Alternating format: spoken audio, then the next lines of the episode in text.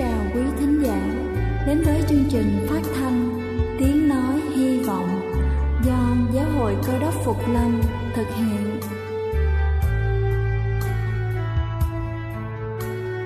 Kính thưa quý vị, Đức Chúa Giêsu trước khi Ngài về trời đã ban cho các môn đệ của Ngài một điều răn mới, đó là họ phải yêu thương nhau như chính tình yêu mà Ngài đã dành cho họ. Quả thật vậy thưa quý vị, tình yêu thương là một món quà vô giá mà Chúa đã ban cho nhân loại, và đó cũng là thông điệp mà chúng tôi muốn gửi đến toàn thể quý vị. Nếu quý vị muốn tìm hiểu thêm về chương trình, về niềm tin hoặc muốn nghiên cứu về lời Chúa, xin quý vị gửi thư về chương trình phát thanh Tiếng Nói Hy Vọng, địa chỉ hai trăm hai mươi bốn Phan Đăng Lưu, phường ba, quận Phú Nhuận, thành phố Hồ Chí Minh, hoặc gửi email cho chúng tôi theo địa chỉ tiếng nói hy vọng a còng gmail chấm com. Ngoài ra, quý vị cũng có thể liên lạc với bất kỳ hội thánh Cơ Đốc Phục Lâm tại địa phương gần nhất. Xin chân thành cảm ơn và kính mời quý vị lắng nghe chương trình hôm nay.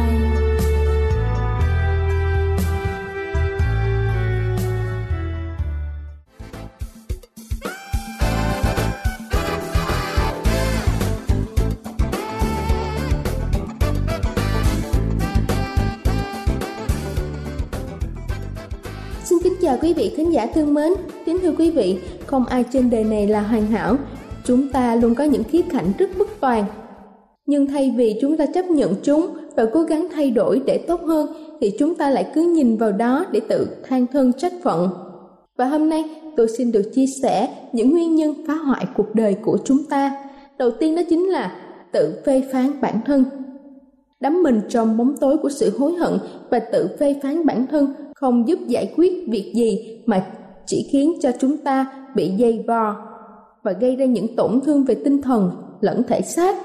Hãy dừng lại, chúng ta có thể siết chặt tay và chán ghét bản thân một chốc lát, nhưng đừng làm thế quá lâu, nếu không chúng ta lại tự tạo thêm cho mình những rắc rối vốn không có trước đó. Sau khi đã cẩn thận xem xét lại lỗi lầm, hãy cho qua mọi việc. Hãy thay thế việc giày vò và phán xét bản thân bằng việc trấn an và quyết tâm. Hãy tự nhủ lần sau mình sẽ làm tốt hơn. Thứ hai đó chính là tin vào những nhận định tiêu cực của mọi người. Lúc nào cũng có người này gièm pha người kia. Và dù những nhận định tiêu cực đó xuất phát từ ai đi chăng nữa, thì ít nhiều cũng làm chúng ta cảm thấy tổn thương. Nhưng hãy nhớ, không phải điều gì người ta nói cũng đúng. Chúng ta không bị thay đổi vì điều người ta nói. Chúng ta mạnh mẽ hơn và có khả năng hơn mọi người tưởng, và chúng ta chứng minh điều này bằng cách đứng dậy và tiếp tục sống cuộc đời của chúng ta. Hãy điều chỉnh cái cần điều chỉnh và bỏ mặc điều cần bỏ mặc. Thứ ba đó chính là tập trung vào những gì chúng ta không có. Trong cuộc sống, không ai có mọi điều mong muốn, và nếu tập trung quá nhiều vào những gì mà chúng ta không có sẽ làm cho chúng ta bị mất thời gian, công sức và tiền bạc. Thay vào đó, hãy tập trung vào tận hưởng những gì mà chúng ta đang có. Hãy nghĩ tới những gì mà chúng ta có mà những người xung quanh lại không. Chúng ta hãy tin vào điều này. Cho dù hoàn cảnh của chúng ta tồi tệ đến mức nào, luôn có những người ở trong hoàn cảnh tệ hơn chúng ta. Vậy tại sao chúng ta không đón chào một ngày mới bằng những lời cảm tạ vì những gì mà cuộc sống đã mang lại cho chúng ta? Thứ tư đó chính là không ưu tiên bản thân. Tại sao lại dành toàn bộ thời gian, công sức và tiền bạc cho công việc, bạn bè, đồng nghiệp và gia đình để rồi không có gì cho bản thân mình? Hy sinh, trách nhiệm, nghĩa vụ, điều tốt và điều quan trọng, nhưng nếu chúng ta không tự chăm sóc mình, chúng ta sẽ không còn gì để cho đi. Chúng ta sẽ kiệt quệ và căng thẳng, tuyệt vọng và bệnh tật. Trước tiên hãy chăm sóc bản thân. Đó không phải là sống ích kỷ mà đó là một sự lựa chọn khôn ngoan. Thứ năm đó chính là dành thời gian cho những người không dành cho chúng ta. Tại sao những người thành công bỏ lại đằng sau bao nhiêu người bạn thất bại? Bởi theo lời nói nổi tiếng của Jim Rohn, bạn chỉ là kẻ trung bình trong số năm người bạn hay giao du nhất. Trong cuộc sống ngắn ngủi, đừng để cho mình bị bao quanh bởi những kẻ kéo chúng ta tụt lại phía sau. thay vào đó hãy tìm cho mình những người biết trân trọng chúng ta và có thể giúp chúng ta nâng cao được giá trị. Thứ sáu là lo lắng quá nhiều. Nếu có thể giải quyết được vấn đề thì tại sao chúng ta phải lo lắng, còn nếu như không giải quyết được thì lo lắng cũng chẳng có ích gì. Lo lắng chỉ khiến cho vấn đề đi xấu hơn và phá hỏng niềm vui hiện tại. Hãy hít thở sâu và thư giãn, đừng để lo lắng chi phối chúng ta.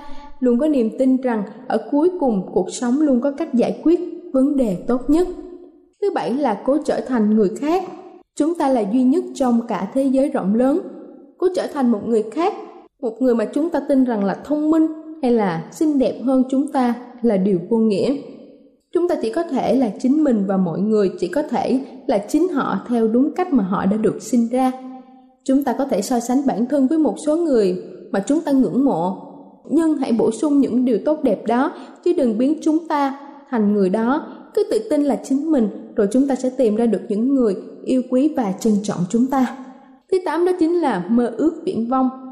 Ai cũng có quyền được hạnh phúc và tìm kiếm hạnh phúc, nhưng ước mơ những điều viển vông sẽ chỉ làm cho chúng ta cảm thấy thất vọng. Ví như là đừng ước mơ trở thành giám đốc công ty chỉ sau một đêm. Hãy căn cứ trên kỹ năng, năng khiếu, kinh nghiệm và bằng cấp của mình, so sánh với những gì mà chúng ta ước mơ và từ đó định hướng cho tương lai. Cân đối mọi thứ với hoàn cảnh của chúng ta và tự đặt ra những mục tiêu thực tế cho bản thân. Thứ chính đó là tiền không mua được hạnh phúc. Đúng như vậy, đừng cố dùng tiền để mua chuộc hạnh phúc. Hạnh phúc và niềm vui thật sự nằm ở tự do, ở chính trong những tiếng cười, tình yêu, tài năng, đam mê. Cũng đừng băn khoăn về cuộc sống không công bằng. Hãy hòa nhập với cuộc sống và tìm hạnh phúc từ những điều đơn giản nhất quanh ta. Và cuối cùng đó chính là bỏ cuộc quá sớm. Cuộc sống sẽ tạo ra biết bao nhiêu là khó khăn và thử thách trên đường đời. Đó chính là điểm làm cho nó trở nên thú vị. Nếu bỏ cuộc sớm, chúng ta sẽ không bao giờ được nếm vị ngọt đắng của cuộc đời. Hãy kiên trì, cảnh giác và dũng cảm đấu tranh. Miếng ngon luôn luôn là phần của kẻ cuối cùng. Kính thưa quý vị, tôi vừa trình bày xong những nguyên nhân gây ảnh hưởng đến lối sống tích cực của chúng ta. Hy vọng qua bài chia sẻ trên chúng ta sẽ có nhìn tốt hơn về bản thân cũng như duy trì những thái độ sống đúng đắn để mỗi ngày chúng ta luôn nhận được nhiều niềm vui mà cuộc sống mang lại. Đây là chương trình phát thanh Tiếng Nói Hy Vọng do Giáo hội Cơ Đốc Phục Lâm thực hiện.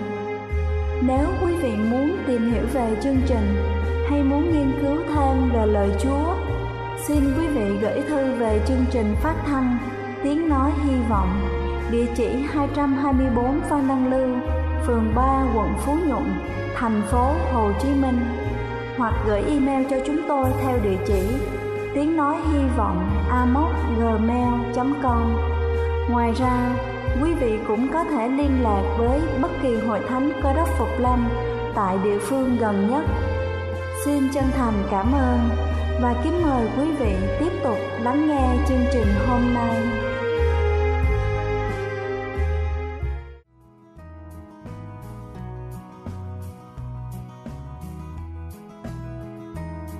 Kính thưa quý vị, và giờ này trước khi đến với phần sứ điệp ngày hôm nay với chủ đề điều quan trọng nhất trong đời, xin kính mời quý vị cùng lắng lòng để lắng nghe bản thánh nhạc tôn vinh nương mình trong cánh Chúa.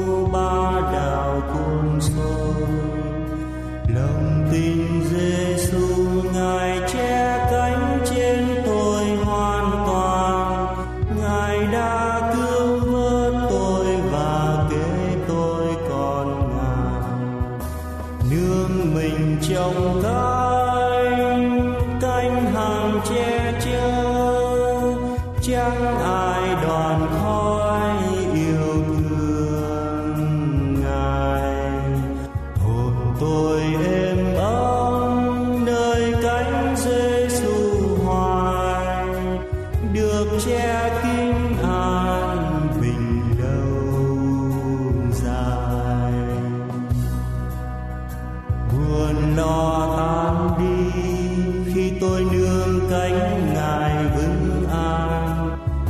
xưa bối rối nay luôn an bình thơ thơi, đời tạm vô phương làm vui thoa tâm hồn kinh hoàng, nhờ nương canh Chúa tôi được thánh thơi trọn đời, nương mình trong cánh cánh hàng che chở chẳng ai đoàn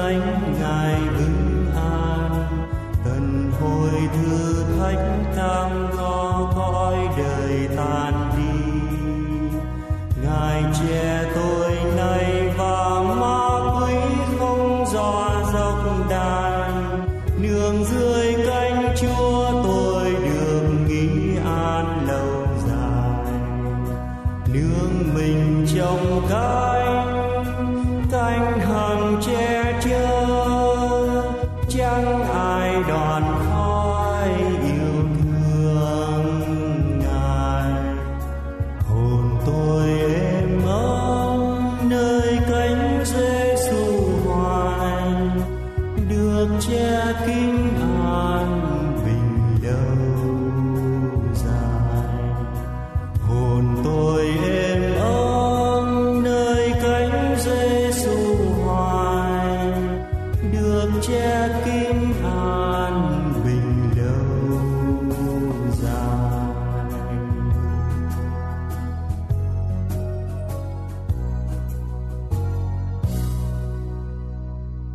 Kính thưa quý vị, hôm nay chúng ta cảm tạ Chúa và tiếp tục học lời của Ngài.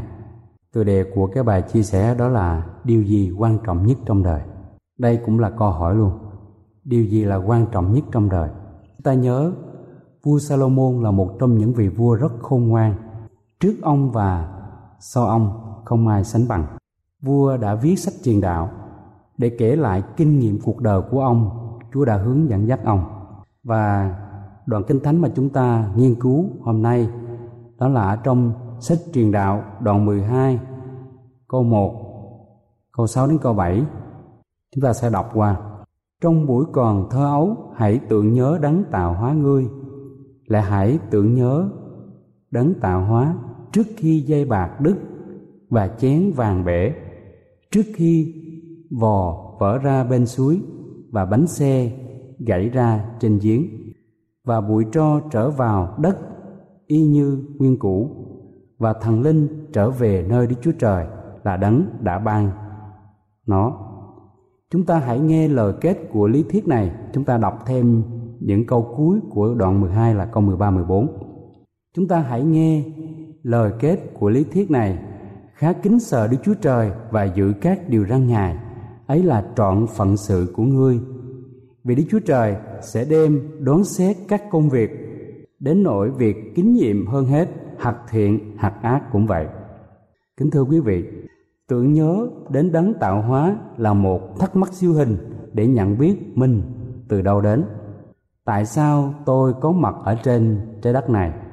Tưởng nhớ đấng tạo hóa cũng có nghĩa là biết mục đích và sự tế trị của Chúa trên đời sống của mình. Đức Chúa Trời dựng nên tôi để làm gì? Ngài có mục đích gì cho đời sống của tôi? Tưởng nhớ đến đấng tạo hóa là điều rất quan trọng cho mỗi người, đặc biệt đó là các bạn trẻ, vì nhận thức được điều đó sẽ giúp định hướng cả cuộc đời của chúng ta. Tuổi trẻ là một tài sản lớn và quý báu mà Đức Chúa Trời ban cho mỗi người. Chúng ta có thể dùng tuổi trẻ của mình để phục vụ Chúa hay là phung phí như người con trai hoang đàn. Henry Halley là một mục sư và là nhà bình luận Kinh Thánh lỗi lạc. Sau nhiều năm học Kinh Thánh và nhiều sách khác, ông đã nói rằng Kinh Thánh là tài sản quý giá hơn hết của loài người. Kinh Thánh là tài sản quý giá hơn hết của loài người. Tại sao người này đã nói như vậy? Vì chỉ có Kinh Thánh là quyển sách duy nhất bày tỏ về sự cứu rỗi, về sự sống đời đời do Đức Chúa Trời ban cho con người qua Đức Chúa Giêsu Christ mà thôi. Ở trong sách Công vụ đoạn bốn câu mười hai, chẳng có sự cứu rỗi trong đấng nào khác, vì ở dưới trời chẳng có danh nào khác ban cho loài người để chúng ta phải nhờ đó mà được cứu. Kinh Thánh khẳng định rằng ngoài Chúa Giêsu ra, ở trên trần gian này không có người nào để cho chúng ta nhận được sự cứu rỗi, đảm bảo chắc chắn về sự cứu rỗi. Cho nên chính vì thế mà Kinh Thánh khẳng định rằng chỉ có Chúa Giêsu. Chắc chắn con người không thể nào tìm thấy thông điệp đó ở bất cứ sách nào ngoài Kinh Thánh trải qua mọi thời đại. Sự cứu rỗi trong Chúa Giêsu là điều quan trọng hơn tất cả, vì nếu giả như bạn có được tất cả mọi điều trên trần gian này đi chăng nữa mà bạn không có được sự cứu rỗi trong danh Chúa Giêsu thì tất cả mọi điều đó đều trở thành vô nghĩa mà thôi. Tiền bạc, địa vị, danh vọng, học thức là những khao khát của nhiều người, nhưng những điều đó không bao giờ làm thỏa mãn cuộc đời của chúng ta. Những điều đó giống như là nước biển. Ở đây người ta so sánh là những điều đó giống như là nước biển, khi ta càng uống thì càng thấy khát. Nhưng một khi ta có được sự cứu rỗi linh hồn trong Chúa Giêsu thì ta sẽ kinh nghiệm được sự thỏa mãn trong đời sống, một sự thỏa lòng thật sự mà ta chưa từng kinh nghiệm trước đó bao giờ. Đó là một điều chắc chắn. Thánh Augustine ngày xưa đã từng nói rất đúng rằng Đức Chúa Trời đã dựng nên chúng ta cho chính Ngài. Tâm hồn con người sẽ không bao giờ an nghỉ cho đến khi nào nó tìm được, tức là con người đó tìm được sự an nghỉ ở trong trong Chúa. Lời Kinh Thánh trong sách Ti-mô-thê thứ nhất đoạn sáu câu sáu đến câu tám cũng khẳng định như vậy. Và sự tin kính cùng sự thỏa lòng ấy là một lợi lớn, vì chúng ta ra đời chẳng hề đem gì theo, chúng ta qua đời cũng chẳng đem gì đi được. Như vậy miễn là đủ ăn đủ mặc thì phải thỏa lòng. Chúng ta thấy để có thể sống được một đời sống thỏa lòng thật sự thì trước tiên ta phải đặt đức tin nơi Chúa Giêsu. Chúng ta phải đặt đức tin nơi Chúa Giêsu, vì chính Chúa Giêsu và chỉ có Chúa Giêsu là đấng duy nhất mới làm cho chúng ta thỏa mãn trong cuộc đời này, bởi Ngài là nguồn của sự sống cho con người. Chúa Giêsu là nguồn của sự sống cho con người. Vì thế nên trong Thánh Kinh có ghi lại rất nhiều người đã tin và chấp nhận Chúa, đi theo đường lối thánh của Chúa để họ được phước. Phaolô cũng là một trong số rất nhiều người theo Chúa. Ngày xưa khi đã tin nhận Chúa Giêsu làm cứu Chúa cho đời mình, ông đã tuyên bố một cách mạnh mẽ rằng tôi cũng coi hết thảy mọi sự như là sự lỗ, vì sự nhận biết Đức Chúa Giêsu là quý hơn hết. Ngài là Chúa tôi và tôi vì Ngài mà liều bỏ mọi điều lời đó, ở trong Philip đoạn ba câu tám. Martin Luther, nhà cải chánh giáo hội người Đức nổi tiếng, đã có lần nói rất chí lý: tôi đã ôm trong tay nhiều thứ nhưng rồi mất tất cả, chỉ những gì tôi trao vào tay Chúa là còn mà thôi. Còn Leon Tolstoy, một nhà văn lớn của Nga và của thế giới, thì ông cũng đã nói rằng là biết Chúa là sống. Ông nói một câu rất ngắn gọn: biết Chúa là sống. Vua Salomon là vị vua khôn ngoan nhất trong tất cả các vị vua trên trần gian này, đã chia sẻ kinh nghiệm trong Chúa cho nhiều thế hệ và chúng ta ngày nay. Ông nói rằng hãy tưởng nhớ đấng tạo hóa, hay là tin và thờ lại Đức Chúa Trời là điều cực kỳ quan trọng ở trong cuộc đời của một con người. Ở trong sách Châm ngôn cũng có đề cập là kính sợ Đức Giê-hô-va là khởi đầu của sự khôn ngoan. Cho nên cuộc đời của chúng ta rất là phước hạnh khi chúng ta nhớ, chúng ta tưởng nhớ đấng tạo hóa, chúng ta tin và thờ lại đấng tạo hóa là Đức Chúa Trời của chúng ta. Vì đời sống con người mong manh, không có gì là vững chắc, không có gì là lâu bền. Khi sự chết đến, con người chỉ như là vò vỡ ra bên suối, bánh xe gãy bên giếng, và chỉ còn là bụi tro trở về với bụi tro. Ý nghĩa cuộc sống của chúng ta trên đời này đều không đem lại sự thỏa mãn. Chúng ta háo hức phấn đấu để đạt được điều mình mong muốn, nhưng khi đạt được rồi, những điều ấy cũng chỉ làm chúng ta vui thích chốc lát mà thôi. Ngày nay trong lĩnh vực thời trang chẳng hạn, cố sức để mua sắm một kiểu dáng mới nhất, nhưng chỉ một thời gian ngắn sau thì nó bị lỗi thời, chúng ta lại bắt đầu mơ ước và tìm một cái khác để mua. Làm sao thấy được cuộc đời có ý nghĩa khi mà cuộc sống không bao giờ thỏa lòng? Xe cộ máy móc cũng vậy, nó nằm ở trong cái quy luật. Hôm nay tôi có một cái điện thoại như thế này, nhưng một thời gian sau nó thay đổi model, nó hiện đại hơn, nó đẹp hơn, thì tôi lại đổi cái cũ và mua cái mới. Xe cũng vậy luôn. Cho nên con người của chúng ta không có sự thỏa lòng nếu không có Đức Chúa Trời. Nhưng có Chúa là có tất cả, không có Chúa là không có gì cả. Có Chúa trong cuộc đời thì ta mới có thể có được một đời sống thỏa lòng thật sự, ta mới được phước thật sự. Hưởng được sự cứu rỗi linh hồn là điều quan trọng nhất trong cuộc đời này. Ngược lại, đó là một điều bất hạnh khủng khiếp. Chính Chúa Giêsu đã khẳng định rằng, người nào nếu được cả thiên hạ mà mất linh hồn mình thì có ích gì? Vậy thì người lấy chi mà đổi linh hồn mình lại được? Ma-thi-ơ đoạn mười sáu câu hai mươi sáu. Chúng ta đã tưởng nhớ đấng tạo hóa trong lòng mình chưa? Trong chương cuối cùng của sách truyền đạo này, chúng ta có một lời nhắc nhở cho tất cả những người trẻ tuổi về thể chất và tâm linh, để chúng ta có sự sẵn sàng cho số phận mà mỗi người chúng ta không ai tránh được.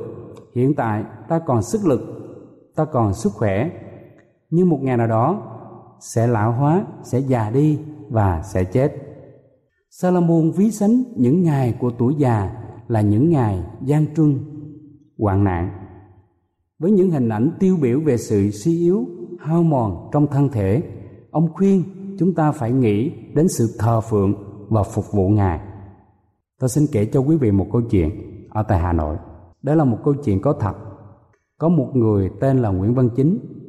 Anh là một tín hữu tại điểm nhóm Cơ Đốc Lâm Hà Nội. Trước đây một thời gian rất lâu, anh chị đã tin Chúa và thờ phượng vào ngày Chủ nhật. Nhưng sau này có một người bạn làm chứng cho anh về điều răn thứ tư và ngày sa bát. Chị được Đức Thánh Linh soi dẫn, nên vài tháng sau chị chấp nhận thay đổi niềm tin của mình cho đúng với lời Chúa dạy, và bắt đầu tìm hiểu về giữ ngày sa bát để thờ phượng Chúa. Còn anh thì anh không tin, anh vẫn thờ phượng Chúa bên ngày Chủ nhật. Sau đó một thời gian, chị yêu cầu hội thánh cầu nguyện và thăm viếng anh để làm chứng cho anh về ngày sa bát. Để cắt ngắn câu chuyện, chúng ta nghe những lời vắn tắt. Và sau đó thì chúng tôi nhiều lần đến thăm anh. Chúng tôi cũng chia sẻ tâm tình với anh rất nhiều thứ trong Kinh Thánh lẽ thật. Cuối cùng anh cũng chấp nhận. Nhưng trước đó anh đi anh bị bệnh. Anh biết mình có bệnh trong cơ thể, cho nên anh đi khám bác sĩ, và cuối cùng bác sĩ chẩn đoán là anh bị ung thư gan. Sau đó anh nhận biết lời Chúa dạy về mười điều răn, đặc biệt đó là anh noi gương theo đức tin của chị, tức là vợ anh, và anh quay trở về giữ điều răn thứ tư lẽ thật của Kinh Thánh trước khi anh qua đời. Tức là anh đã chấp nhận chấp nhận ngày sa bát lẽ thật à, trước đó năm tháng, từ gì từ khi phát hiện bệnh ung thư, và sau đó năm tháng anh qua đời. Thời gian trôi qua rất là nhanh, quý vị. Mọi người đều nhận biết đời sống thật là ngắn ngủi. Còn trẻ, trí óc minh mẫn, sáng suốt, hiểu biết, có trí nhớ tốt, phán đoán nhanh nhạy, thì chúng ta hãy tưởng nhớ đấng tạo hóa. Chúng ta chấp nhận, quyết định để tôn thờ Đức Chúa Trời. Càng cao tuổi, trí óc càng mất dần những khả năng này. Người già thấy mình hết bệnh này đến bệnh khác, tất cả mọi thứ rồi sẽ kết thúc. Nhưng Salomon nói rằng, và bụi tro trở vào đất y như nguyên cũ, và thần linh trở về nơi Đức Chúa Trời là Đấng đã ban cho nó. Ở trong câu số bảy, không có Chúa tất cả mọi thứ là vô nghĩa, vô nghĩa. Chúng ta cũng theo dõi cũng trong đoạn mười hai câu số tám. Nhưng trong Chúa, Ngài là nguồn của sự sống chúng ta. Chúng ta thấy và cảm nhận được đời sống dư dật và ơn phước. Sự khôn ngoan là chúng ta yêu mến Chúa Giêsu và tin tưởng vào lời hứa của sự sống đời đời mà Chúa Cha, Đức Chúa Cha đã ban cho chúng ta. Những người chờ đợi chúng ta với vòng tay mở rộng, Chúa luôn luôn kêu gọi, mời gọi chúng ta đến để tiếp nhận Ngài. Quý vị và tôi đã có Chúa Giêsu hiện diện trong đời sống của mình chưa? Chúng ta đã hưởng được sự cứu rỗi linh hồn bằng cách tin nhận Chúa Giêsu Christ làm cứu Chúa cho cuộc đời của mình chưa? Nếu chưa thì hôm nay, ngay bây giờ, đây chính là cơ hội, dịp tiện tốt nhất để chúng ta tưởng nhớ Ngài, tin nhận Ngài. Xin mời quý vị hãy quyết định đến với Chúa Giêsu ngày hôm nay để được hưởng sự cứu rỗi linh hồn, để hưởng được phước hạnh miên viễn cho cuộc sống của chính mình.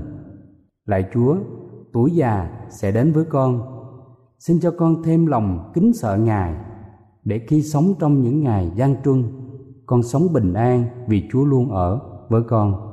Tưởng nhớ là việc phải làm mỗi ngày, càng nhắc nhở chính mình từng giây phút. Mọi người ai cũng sẽ già, bệnh tật rồi chết, nhưng quan trọng là chúng ta biết đáng tạo hóa, tôn thờ Ngài trước khi quá trễ. Hãy tiếp nhận Chúa, tin Chúa và thờ phượng trước khi quá trễ quý vị. Hãy tin Chúa khi tâm trí của chúng ta còn sáng suốt. Tuổi thanh xuân là khi chúng ta bắt đầu buổi bình minh cuộc đời, khi mà sức lực, tâm trí còn mạnh mẽ, sáng suốt, khi mà chúng ta có nhiều hoài bão, ước vọng của cuộc đời gian cao. Hãy tưởng nhớ đấng tạo hóa để Ngài hướng dẫn, ban ân phước cho cuộc đời của mình. Cho nên, tóm lại, lời của Chúa nhắc nhở chúng ta trong buổi còn thơ ấu, hãy tưởng nhớ đấng tạo hóa ngươi, khắc kính sợ Đức Chúa Trời và giữ các điều răn của Ngài.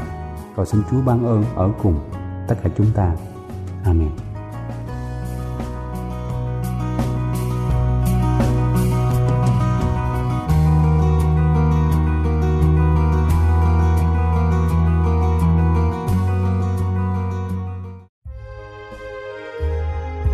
Đây là chương trình phát thanh Tiếng Nói Hy Vọng do Giáo hội Cơ Đốc Phục Lâm thực hiện.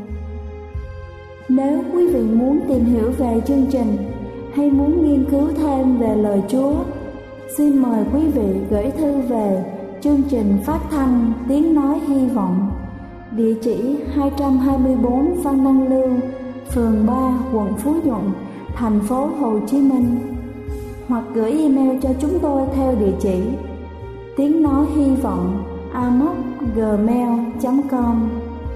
Ngoài ra, quý vị cũng có thể liên lạc với bất kỳ hội thánh Cơ Đốc Phục Lâm tại địa phương gần nhất. Xin chân thành cảm ơn và hẹn gặp lại quý vị trong chương trình lần sau.